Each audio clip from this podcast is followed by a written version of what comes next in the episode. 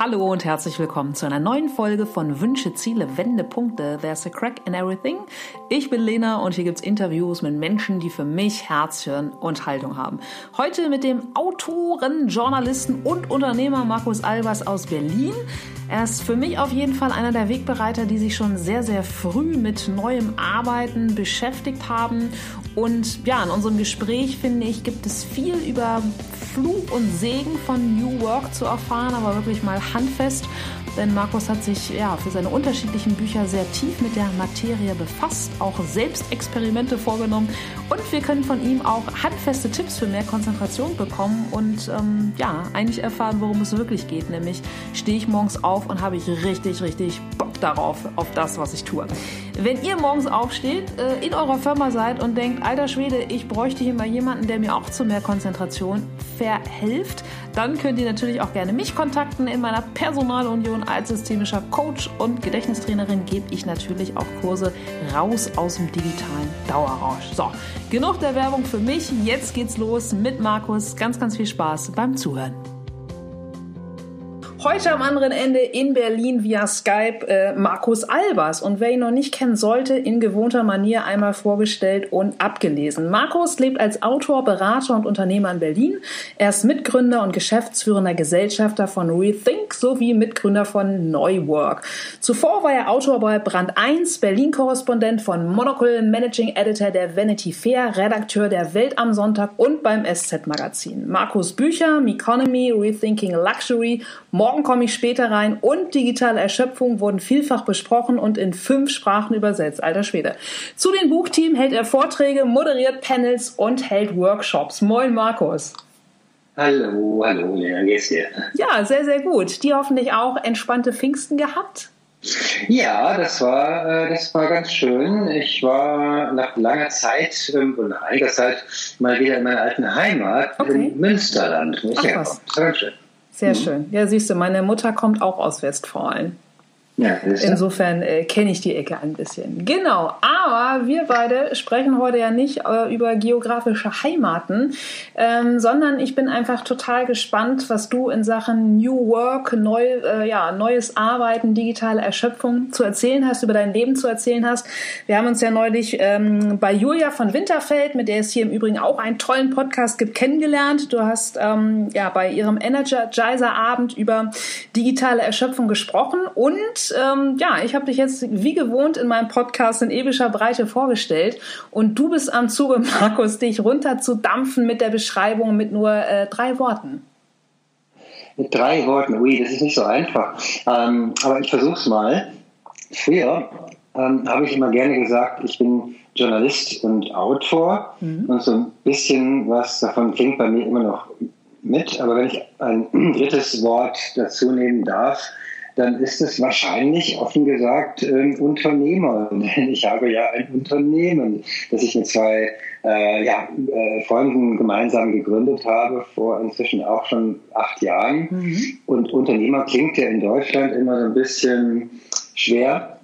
Und dieses angelsächsische Entrepreneur wiederum klingt immer so ein bisschen, vielleicht so ein bisschen angeberisch. Also ich sage eigentlich dann doch ganz gerne Unternehmer. Ja, sehr cool. Und über Rethink werden wir heute auf jeden Fall ja auch mal sprechen. Aber nicht nur 8 Jahre zurückgegangen, sondern einige Jahre mehr. Was wolltest du als Kind werden? Erinnerst du das noch? Ja, also ich kann mich erinnern, als ich zum ersten Mal alt genug war, James-Bond-Filme schauen zu dürfen. Und ich glaube, der erste, den ich gesehen habe, war auf jeden Fall einer mit Roger Moore. Ich glaube, der Spion, den ich liebte. Da habe ich gedacht, ich möchte auf jeden Fall später einen Beruf haben, wo ich so unabhängig bin, ja, um es mal so zu sagen, wo ich um die Welt reisen kann, interessante Dinge erleben kann und irgendwie nicht so richtig einen Chef habe, sondern ab und zu kriege ich mal einen interessanten Auftrag und wenn ich dann keine Lust auf einen Auftrag habe, dann tue ich so, als würde die Funkverbindung abbrechen. Also eine Art von Job fand ich tatsächlich immer ganz reizvoll und dann habe ich, als ich ein bisschen älter war, also auch noch als Schüler, kann ich mich erinnern, habe ich Bücher von so amerikanischen New Journalism-Autoren gelesen, Tom Wolfe oder Anthony S. Thompson, und habe gedacht, ach, das könnte es ja sein, ja, also das könnte ja tatsächlich so eine Art von Beruf sein, wo ich spannende Dinge sehe, interessante Leute kennenlerne, aber alles immer so ein bisschen durch meine eigene Brille dann auch werten kann. Und so bin ich dann direkt nach der Schule Journalist geworden. Wow, cool. Aber wo du gerade sagst, Schüler und dann Berührung mit der Literatur, erinnerst du auch noch so das finde ich immer total spannend bei Menschen, so deinen allerersten Nebenjob, mit dem du, bei dir warst dann ja auch noch die gute Mark, dir was dazu verdient hast? Ja, selbstverständlich kann ich mich daran lebhaft erinnern. Das war bei dem Automobilzulieferer Karmann, damals noch in Rheine ansässig, wo ich gebürtig herkomme. Karmann gibt es da inzwischen nicht mehr.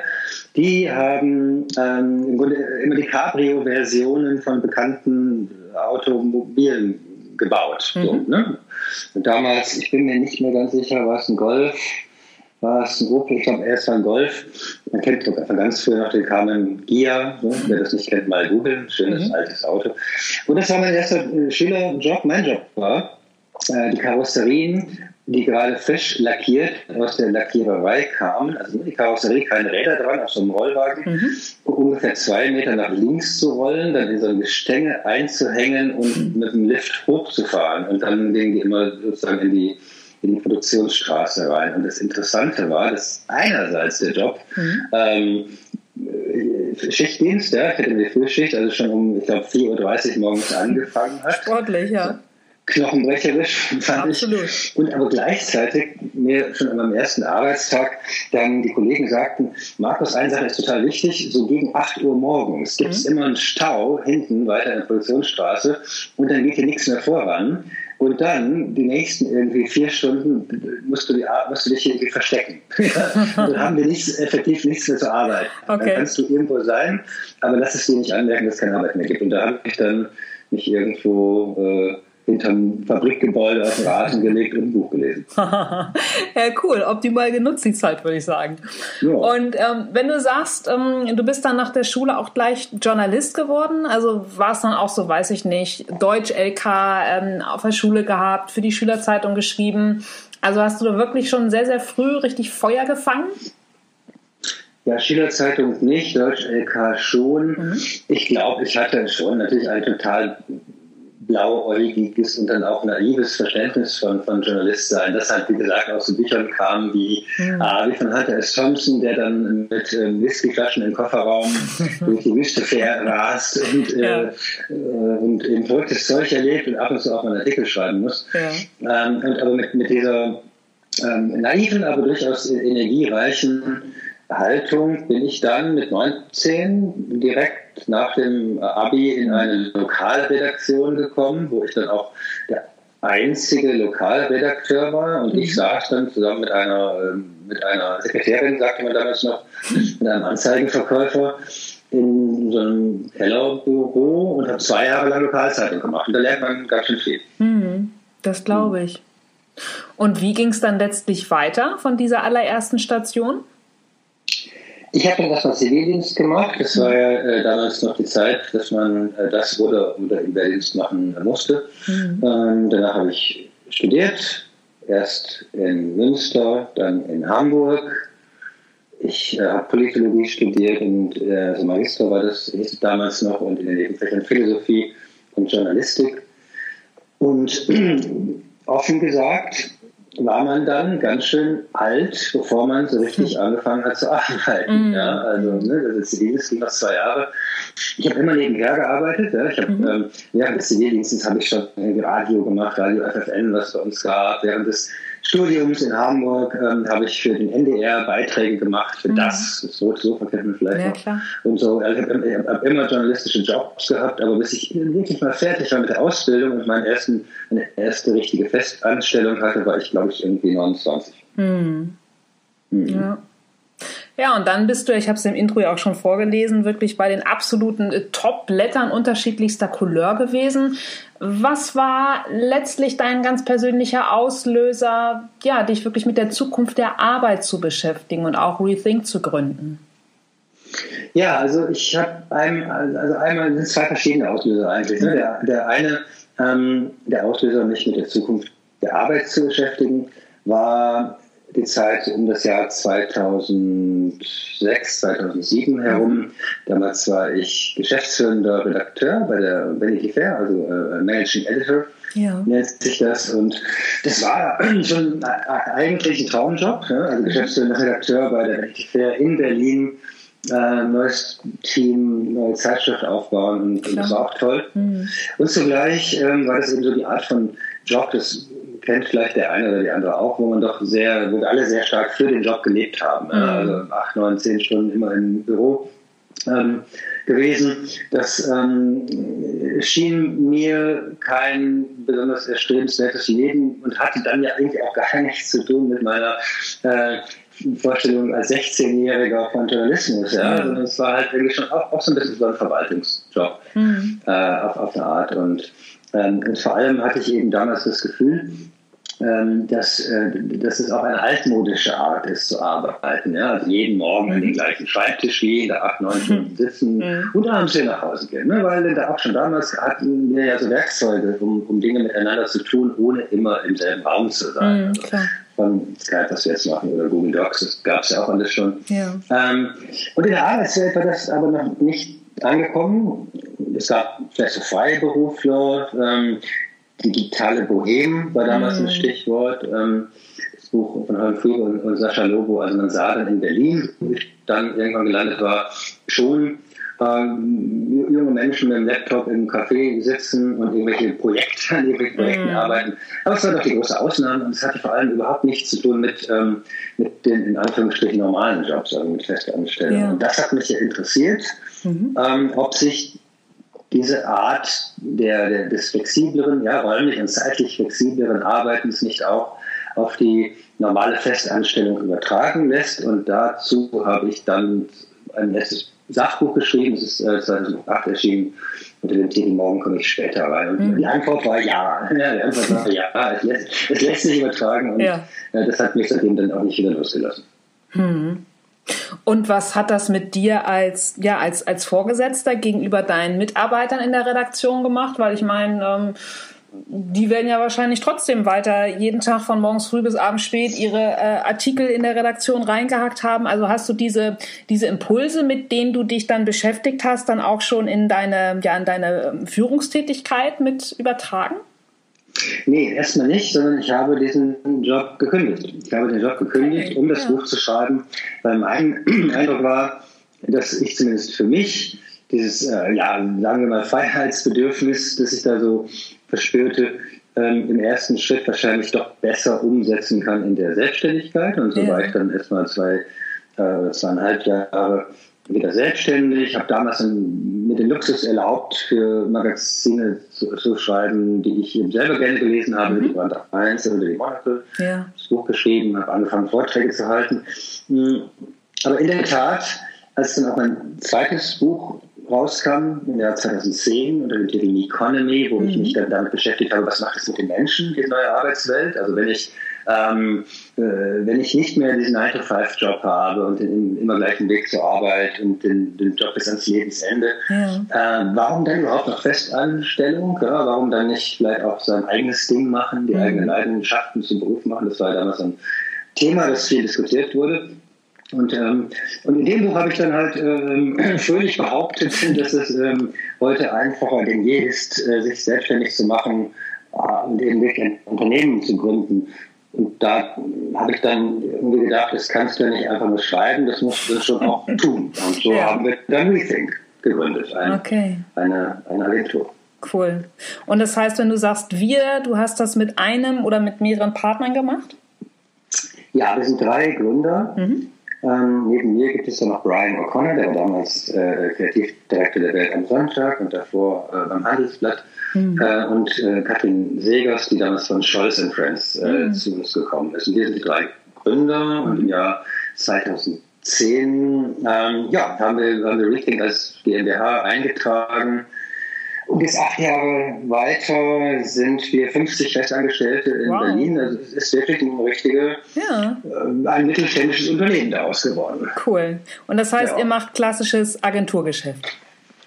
Ja, was könnte man dann fragen, ist klassisches Agenturgeschäft. Also da gibt es ja verschiedenste Ausprägungen und wir haben schon immer gesagt, wir wollen eben jetzt eigentlich nicht die klassische Agentur sein, weil wir ja auch größtenteils aus einem anderen Hintergrund kamen, eher aus einem redaktionellen Hintergrund und auch Dinge besser machen wollten, als wir sie vielleicht gesehen haben bei unseren vorherigen Jobs. Also was machen wir? Wir machen hier digitale Strategieberatung, wir machen Content-Marketing und wir machen seit einiger Zeit auch viel Transformationsthemen. Das kann dann Beratung sein, das kann aber eben auch die Kommunikation rund um Transformation sein. Ja, hochspannend. Was würdest du sagen, Markus, so in deiner persönlichen Rückschau? Gibt es so Personen, die für dich echte Weichensteller waren? Also ich sage auch immer bewusst dazu, unabhängig jetzt natürlich von deinen Eltern, von etwaigen Geschwistern oder von deiner Frau. Ja, also ich habe immer, glaube ich, mich in meinem Berufsleben einerseits, glaube ich, oder möchte ich glauben, dass ich immer dahin gegangen bin, wo es gerade spannend war. Ja, also nach dem Studium, das war so die New Economy-Zeit, also bin ich zu einem Internetmagazin gegangen, die es damals ganz neu gab, Tomorrow hieß es. Ja.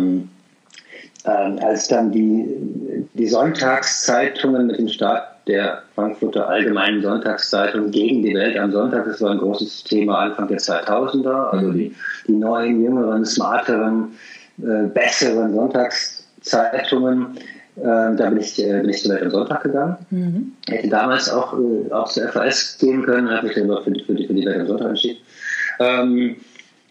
Als dann so im Jahr 2004, 2005 dieses Corporate Publishing, hieß es damals noch, ein zweites spannendes Thema wurde, bin ich dahin gegangen und habe mit Kirche Burkhardt einige Jahre das mit aufgebaut und so weiter und so weiter. Also immer da, wo spannend ist, und das war dann schon immer eigentlich tatsächlich auch verbunden mit charismatischen Persönlichkeiten, die ich gerne kennenlernen wollte und von denen ich auch etwas lernen wollte. Das war sicherlich, als ich zur Welt am Sonntag gegangen bin, Ulf Boschert, der damals nicht vom SZ-Magazin kannte und der damals dahin ging und mich auch gefragt hat und der gesagt hat, Markus, wir ziehen die Welt am Sonntag nach Berlin um und wollen sie verjüngen, modernisieren, das mitzumachen, dann habe ich das gerne gemacht. Oder beispielsweise beim Thema Corporate Publishing fand ich damals und finde ich heute noch Lukas Kircher und Rainer Burkhardt, also die Gründer von Kircher Burkhardt, sehr inspirierende Persönlichkeiten, wo ich einfach über die gelesen habe und gedacht habe, Mensch, die möchtest du wirklich gerne mal kennenlernen und mit denen würdest du wirklich gerne mal arbeiten. Und das habe ich dann immer auch gemacht. Ja, cool. Wie schön, dass es immer dann auch wahr geworden ist, ne? Oder so ein. Das hat natürlich nicht immer geklappt, aber natürlich immer, ich weiß nicht, als die erste Ausgabe von Monocle rauskam, also dieses britische Magazin, das man weltweit lesen kann. Da kannte man Tyler Brûlé vielleicht noch von der Wallpaper, aber eigentlich haben alle so ein bisschen den Kopf geschüttelt und gesagt, dieses Monocle, das verstehe ich nicht, was soll das denn? Aber ich fand es spannend und ich weiß nicht, ich war damals in Thailand mit wackeligem WLAN, aber habe dann da wirklich noch aus Thailand, so aus dem Resort raus, vom Pool raus, ich glaube 20 oder 30 Themenvorschläge an Tyler Brûlé geschickt, weil ich gedacht habe, ich will für dieses Magazin schreiben. Cool, sehr schön. Und sage mal, ich habe von oder vielmehr über dich ja auch gelesen, dass du für dein eines Buch bist du natürlich auch selbst ins Experiment gegangen mit der Nichterreichbarkeit und den Not-to-Do-Listen. Wie ging dir das damit, als du angefangen hast? Also wirklich klassische Entzugserscheinungen? Ja, also das ist ja mein aktuelles Buch, Digitale Erschöpfung, ne? Also meine ursprüngliche Begeisterung für das neue Arbeiten, wo ich sage, wir können immer und überall arbeiten und das befreit uns von den Ketten an den Schreibtisch und wir werden ein glücklicheres, produktiveres, kreativeres Leben führen. Das ist also ein bisschen eine Ernüchterung gewichen, weil ich eben doch sehe, dass im Alltag, im Arbeitsalltag, das so nicht eingetreten ist, sondern im Gegenteil, wir sind eigentlich noch erreichbarer geworden, Arbeit sickert noch in den letzten Lebensbereich ein. Das sind verschiedene Gründe, die kann man im Buch nachlesen, aber in der Tat finde ich es dann immer ganz gut, so Dinge auch mal selber zu testen und ich habe verschiedene Sachen ausprobiert. Ja. Ein Dump-Phone beispielsweise, also ein dummes Telefon, das kann nur telefonieren und SMS schicken. Das verrückt, gibt es von verschiedenen Herstellern. Ich habe so ein Schweizer Modell mir dann zugelegt. Ja. Das kostet so richtig Geld, kostet 400 Euro. Krass, sieht aber gut aus und hat auch einen Akku, hält lange, sehr gute Sprachqualität. Solche Dinge habe ich ausprobiert. Und also ich bin nie ganz offline gegangen, weil ich glaube, ich war sicher, dass das ja auch nichts bringt, sozusagen. Da würde man dann ja nach einem Monat oder egal wie lange man das macht, trotzdem wieder einsteigen müssen, denn das ist ja schon auch so, wir können logischerweise nicht ohne die digitale Infrastruktur arbeiten und leben. Ja, ich war schon gar nicht in meiner Branche. Mhm. Aber ich habe viele Dinge ausprobiert und viele auch erfolgreich. Und für mich persönlich, aber auch für das Unternehmen hier, für die Kollegen, es in einem erträglichen Maß zu halten. Das ist ja immer wichtig, weil es ja doch auch noch ein Leben neben der Arbeit gibt. Absolut. Stichwort, die Dosis macht das Gift, um dann eine Floskel rauszuhauen. Ne? Aber wo liegt denn für dich ganz persönlich jetzt der Schlüssel für eine, nenne ich es mal, eine digitale Bereicherung oder Erfrischung eben anstelle der Erschöpfung?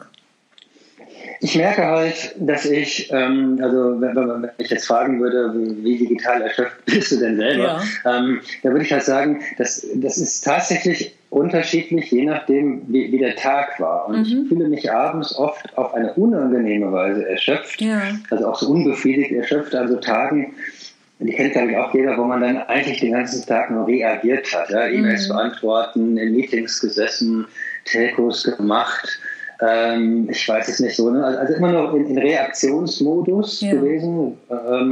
Und abends fragt man sich dann so ein bisschen, was habe ich heute eigentlich geschafft? Ne? Eigentlich habe ich nur kommuniziert und von mir aus kollaboriert, aber eigentlich habe ich nichts geschafft. Ja. Und hingegen fühle ich mich dann vielleicht auch mal erschöpft, aber auf eine gute Art, weil ich was geschafft habe, an Tagen, wo ich mir längere Zeiten der ununterbrochenen Konzentration erlaubt habe oder auch freigekämpft habe.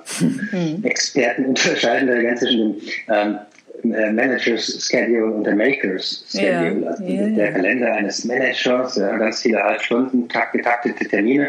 Zunehmend haben wir alle so einen Kalender. Und das ist halt schlecht, schlecht für die Produktivität und für die Selbstwirksamkeit. Ja. Und dann auch für die Zufriedenheit. Und an so Tagen, wo ich dann zumindest mal 3-4 Stunden konzentriert an einer Sache gearbeitet habe, das kennt glaube ich auch jeder, habe ich dann auch was geschafft. Und dann setze ich auch digitale Tools dabei ein, natürlich, aber eben auf eine positive Art. Ja.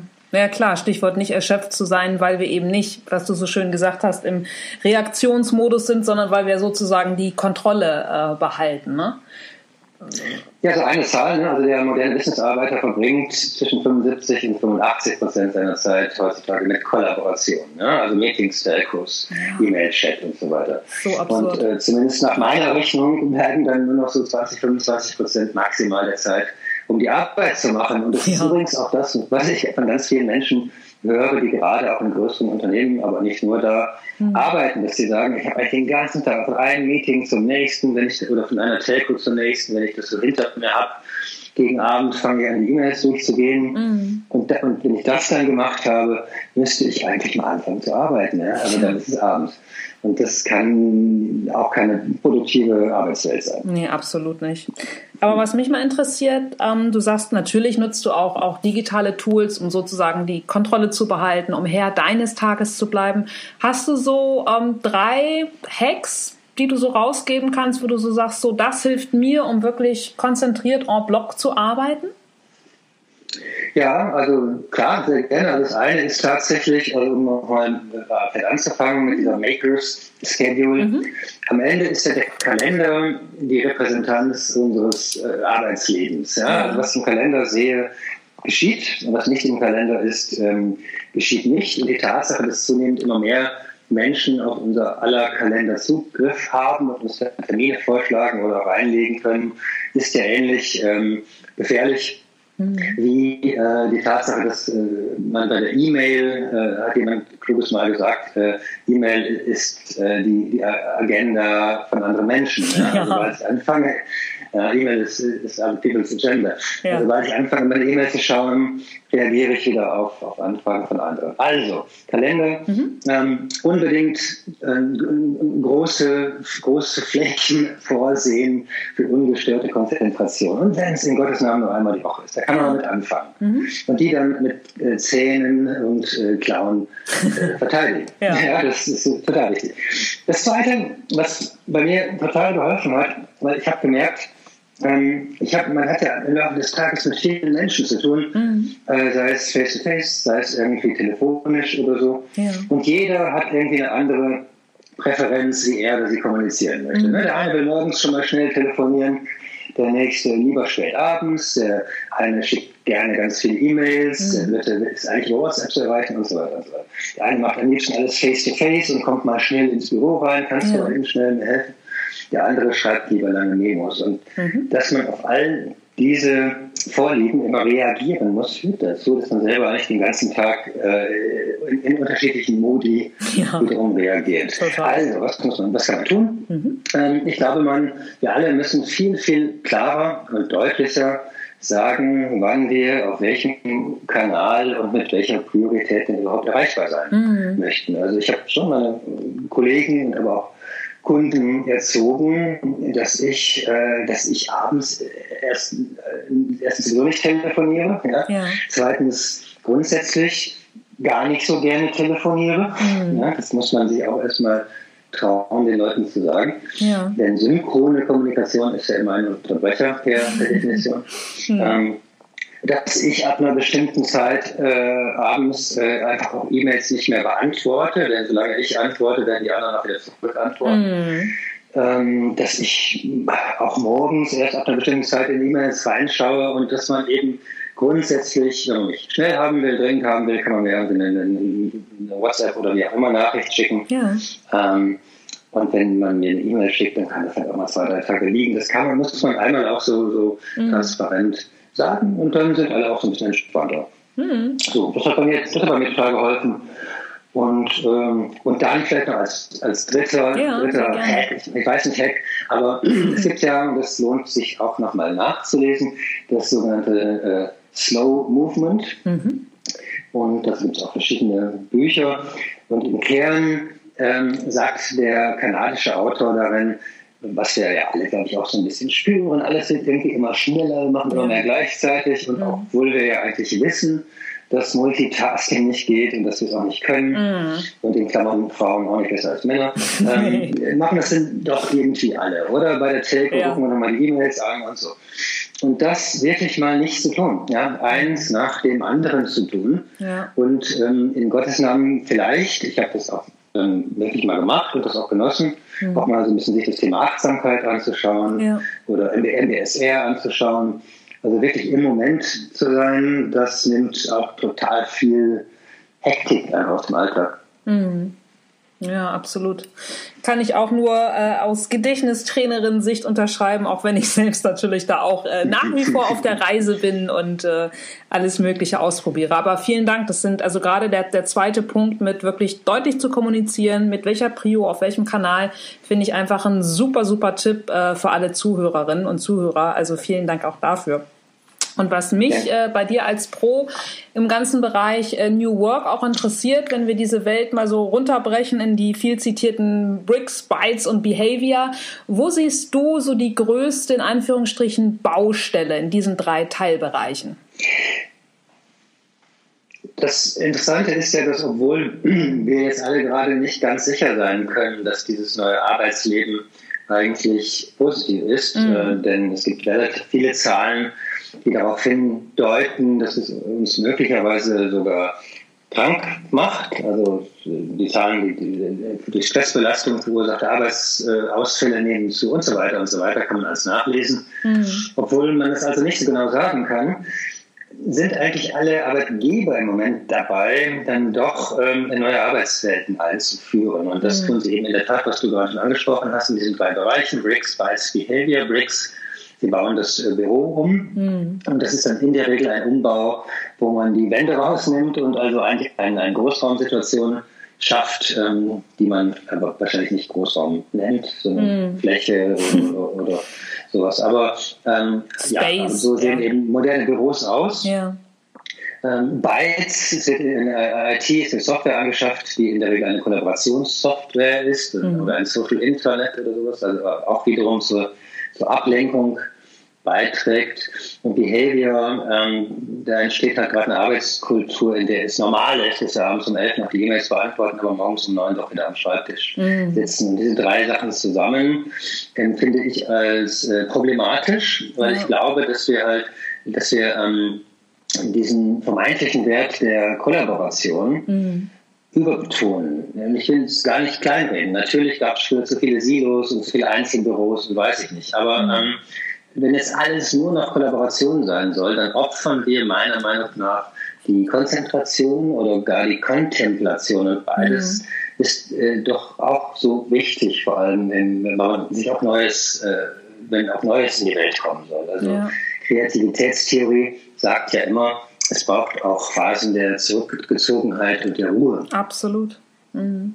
Klar. Mhm. Um gerade ja im Kopf dann auch in diesen Default-Modus zu kommen, ne? Dass das Hirn wirklich einfach mal Ruhe bekommt und ja auch viel, der Begriff wird ja einfach auch mal so falsch verwendet, aus der Langeweile einfach Neues entsteht, ne? Genau.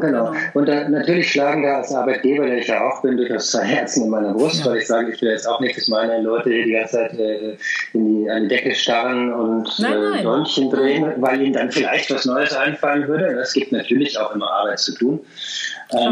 Aber ich glaube eben auch gerade als Arbeitgeber hat man die geradezu Fürsorgepflicht dafür, darauf zu achten, dass die Mitarbeiter und die Kollegen ganz praktisch Rückzugsmöglichkeiten haben, rauskommen aus diesem Großraumgewusel. Genau. Ja, dass sie nicht den ganzen Tag auf Slack sein müssen und so weiter. Absolut, klar. Und da ist dann ja der viel zitierte Default-Modus dann, aus dem wir dann wieder frische Ideen schöpfen können. Ne? Du hast gerade das skizziert, was du als Arbeitgeber an den Tag legst. Wenn wir nochmal so 2, 3 Stufen höher gehen, Markus, wie würdest du dein persönliches Wozu im Leben beschreiben? Mein persönliches Wozu? Ja, ich bin ja als Journalist, und da bin ich im Herzen ja immer noch, jemand, der seine Aufgabe in der Welt, um es mal so ein bisschen pathetisch zu sagen, eigentlich darin sieht, Phänomene zu erkennen, zu beschreiben und für andere verständlich zu machen, in dem durchaus ambitionierten Bestreben, die Welt ein bisschen besser zu machen. Denn ich glaube, nur wenn wir Dinge gut beschreiben können, können wir auch sehen, was funktioniert und was funktioniert nicht. Und da scheint mir, sind die journalistischen Techniken und auch die Arbeitsgrundlagen, die Werte, die sich Journalisten im Idealfall geben, nämlich immer mehrere Quellen zitieren, immer alles erstmal skeptisch anschauen und hinterfragen, sich nicht mit einer Sache gemein machen, ist, glaube ich, ein ganz gutes Werkzeug, das zu tun. Mhm. Ja, absolut. Also eine aufklärerische Sichtweise, wenn man so in einem guten, altmodischen Sinne, aufklärerische Art, in der Hoffnung, dass die Welt besser wird, wenn wir mehr über sie wissen. Und ich weiß, es spricht gerade einiges dagegen. Wenn ich mir von Fake News bis zu, keine Ahnung, Desinformationskampagnen anderer Art das so anschaue. Also die Welt wird offensichtlich nicht immer transparenter, klüger und besser, aber das soll uns doch wahrscheinlich nicht daran hindern, es zu versuchen. Nein, absolut nicht. Also das wäre ja ein Schlag ins Gesicht eines jeden Optimisten. Geht gar nicht, natürlich. Weiter mit aufklärerischer Arbeit und Chaka voran. Und sag mal, ganz plakativ gefragt, ne? Wofür würdest du dich entscheiden? Eine Woche Urlaub mit Dauerregen oder eine Woche ohne Netz im Urlaub? Ich kann sehr gut eine Woche ohne Netz im Urlaub. Dann doch. Ja. Ich bin nicht so jemand, der sein Handy im Urlaub ausschaltet. Ich gucke da auch in die E-Mails rein und so weiter. Das finde ich alles auch absolut legitim. Ja. Aber wenn es dann mal eine Woche nicht ist, kann ich hervorragend, und das kann ich wirklich, glaube ich, ganz gut, wie sagt man, abschalten, oder? Also ich kann einfach auch ganz gut eine Woche lang nur meine Füße anschauen, wie sie im Sand stecken und die Wellen spielen drüber. Ja. Das ist auch schön. Nicht schlecht. da sagst du was. Also insofern richtiges Ausspannen, Abspannen, Relaxen im Urlaub. Gibt es sonst noch Dinge, wo du sagst, Mensch, damit tanke ich auf, das entspannt mich, das mache ich gerne, da hole ich mir Kraft. Also total unabhängig, ob vielleicht auch ein bestimmtes Buch oder ein bestimmter Film, Orte, Menschen, ganz egal. Ich habe jetzt 2 kleine Kinder, 5 und 9 Jahre alt, und das hat gefallen, dass das jetzt ein bisschen klischee-mäßig klingt, aber wer Kinder hat, weiß, glaube ich, wovon ich spreche. Das schärft doch die Sinne dafür, dass es immer noch was anderes gibt und als keine Ahnung, was die Arbeit und die Dinge, über die man da so spricht. Und wenn man sich wirklich mal anguckt, wie so ein Kind morgens aufsteht und einfach alles so richtig super cool findet, ja, und richtig Bock hat auf diesen Tag, ja, und sich vornimmt, jetzt mal irgendwie was ganz, ganz Tolles zu machen. Ja. Das zaubert mir dann auch im Idealfall jedenfalls morgens auch ein Lächeln irgendwie also aufs Gesicht, und dann denke ich, stimmt, genau. Cool. Ja, die Welt ist so aufregend, ja, die ist so toll. Total. Und da kann man sich mal gut eine Scheibe nachschneiden. Ja. Gibt es denn etwas, wo du jetzt sagst, so, also das mit den Kindern müssen wir jetzt natürlich rausnehmen. Du könntest ja sagen, hey, ich freue mich morgens wirklich, dann meine Kinder dabei zu beobachten, wie die beiden einfach mit voller Power und Lebensfreude in den Tag starten. Aber wenn wir das jetzt einmal ausklammern, gibt es auch so Tage, wo du einfach sagst, alter Schwede, ich habe heute so tierisch Bock, weiß ich nicht, einen neuen Artikel zu machen, mich mit Kollegen hinter eine Kampagne zu klemmen. Also was ist so dein absolutes Highlight aus der, ja, sagen wir mal, letzten Woche gewesen? Ja, ich glaube, grundsätzlich ist es total wichtig, gerade wenn man sowas macht, was ich mache, nämlich so als selbstständiger Unternehmer, da dann schon auch viel Energie reinzustecken. Ja? Also wenn man sich halt auch mal fragt, bin ich so der Unternehmertyp oder der Typ, mich selbstständig zu machen. Ja. Ich finde, der eine Lackmustest jeden Morgen muss sein, stehe ich auf und habe richtig Bock darauf. Mhm. Ja? Habe ich richtig, richtig Lust, dahin zu gehen, oder wenn ich nicht hingehe, dann jedenfalls mich damit zu beschäftigen.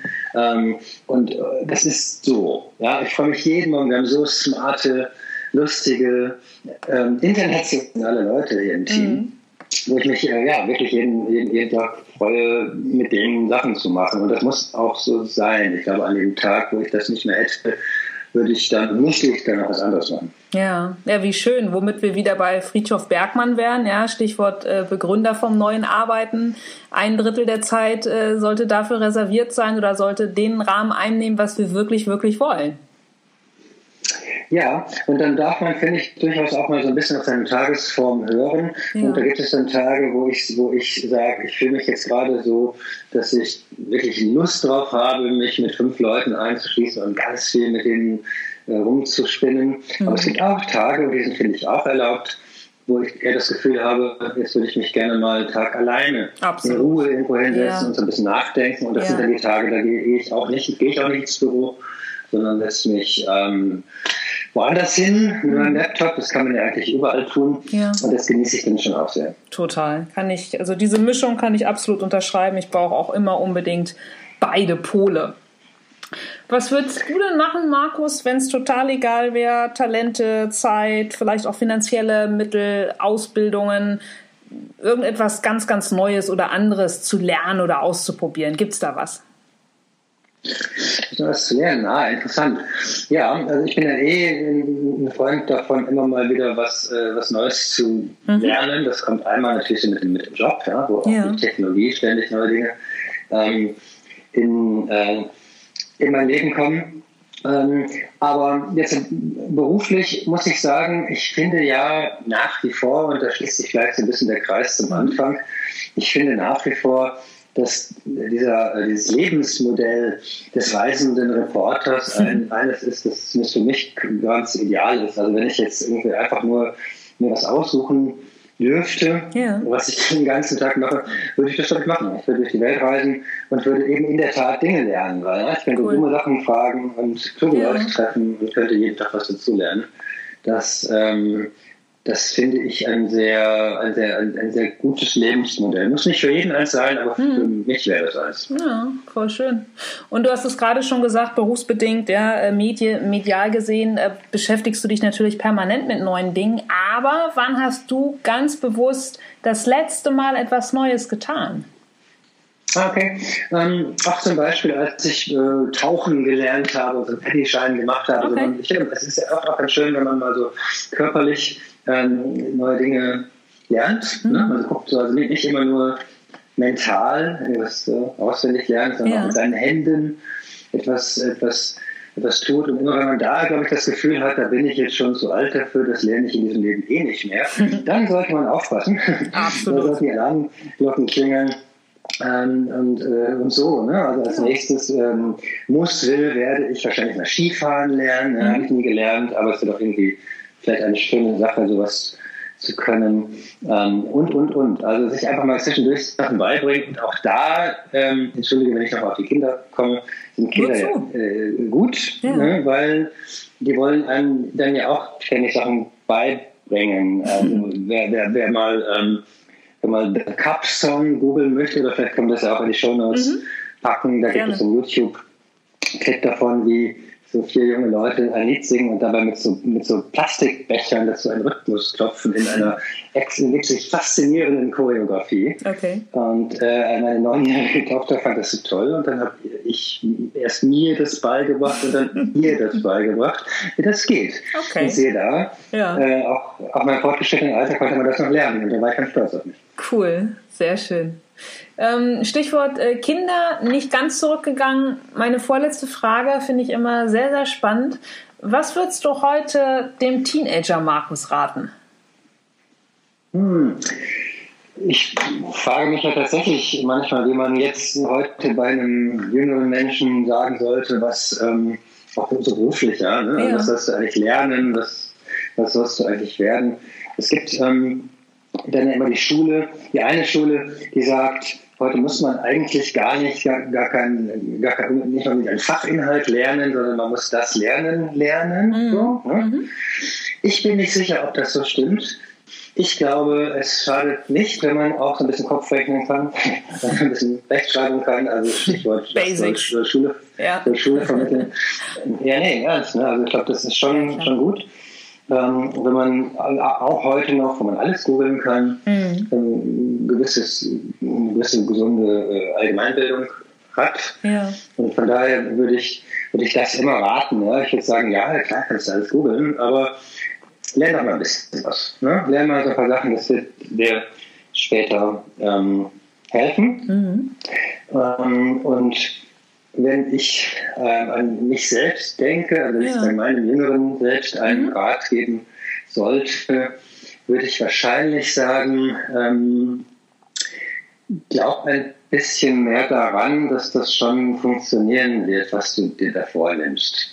Ja, denn also auch wenn das alles so geradeaus klang, als ich vielleicht dann vorhin kurz durch mein Berufsleben gegangen bin, ist natürlich immer mit Zweifeln verbunden, ja? mit zwischendurch, mit Angst, klappt das, will ich dann irgendwann Geld verdienen, bin ich gut genug? Und im Nachhinein scheint mir, hätte ich da wahrscheinlich ein bisschen weniger Zweifel an mir selbst zweifeln können. Das gilt, glaube ich, für alle. Also ich glaube, wenn man das wirklich brennt und das noch kann, dann lohnt sich der ganze Zweifel gar nicht. Wie wahr. Ja, und wie schön, dass du heute einfach für das aufstehst, worauf du richtig Bock hast, und das einfach tust. Ja. Und das ja auch mit sehr, sehr viel Erfolg. In diesem Sinne danke ich dir total für deine Zeit, was du heute in deinem Kalender für eine freie Fläche für unsere 1:1-Kommunikation freigemacht hast, Markus. Ja, ich danke dir für die tollen Fragen. Das war spannend und hat mich auch zum Nachdenken gebracht. Sehr, sehr gerne. Und ich schließe auch noch mit einer Frage, denn du hast uns jetzt deine Zeit und geschenkt und uns an deinen Erfahrungen, an deinem Weg teilhaben lassen. Gibt es denn was die Zuhörer für dich oder für Rethink oder für Neuwork tun könnten? Ich persönlich glaube ja tatsächlich, dass diese Debatte rund um das, was wir im Buch jetzt digitale Erschöpfung nennen, man kann es auch anders nennen, aber ich glaube, die Debatte darum, wie wir in dieser neuen Arbeitswelt eigentlich miteinander und mit der Technik umgehen wollen, eine ist, die gerade erst am Anfang steht, und darum würde ich mir wünschen, dass mehr Menschen sich an ihr beteiligen und das Thema einfach teilen und als relevant weitersagen. Das würde mich freuen. Absolut. Das werden wir alle hoffentlich tun, denn ich packe ja auch sämtliche Infos zu deinen Büchern, zu Rethink, zu deiner Autorenseite, alles in die Shownotes. Auch den Cup-Song werde ich gleich mal auf YouTube googeln. Genau. Und ja, wünsche dir einfach nur weiterhin so viel Erfolg und Freude. Ich bin gespannt auf dein nächstes Buch, auf den Titel und sage für heute einfach einen schönen Tag nach Berlin. Ich wünsche dir auch einen sehr schönen Tag. Danke dir. Vielen Dank. Tschüss. Tschüss. So, das war die Folge mit Markus Albers. Wie gewohnt findet ihr in der Folgenbeschreibung alle Links. Ich sage auf jeden Fall Dankeschön für eure Zeit, fürs Zuhören. Wenn ihr noch einen Funken mehr Zeit habt, dann geht gern einmal kurz auf iTunes. Wenn ihr Lust habt, abonniert und bewertet ihr meinen Podcast. Darüber freue ich mich auch ganz doll. Und ja, ansonsten bis zum nächsten Mal. Tschüss.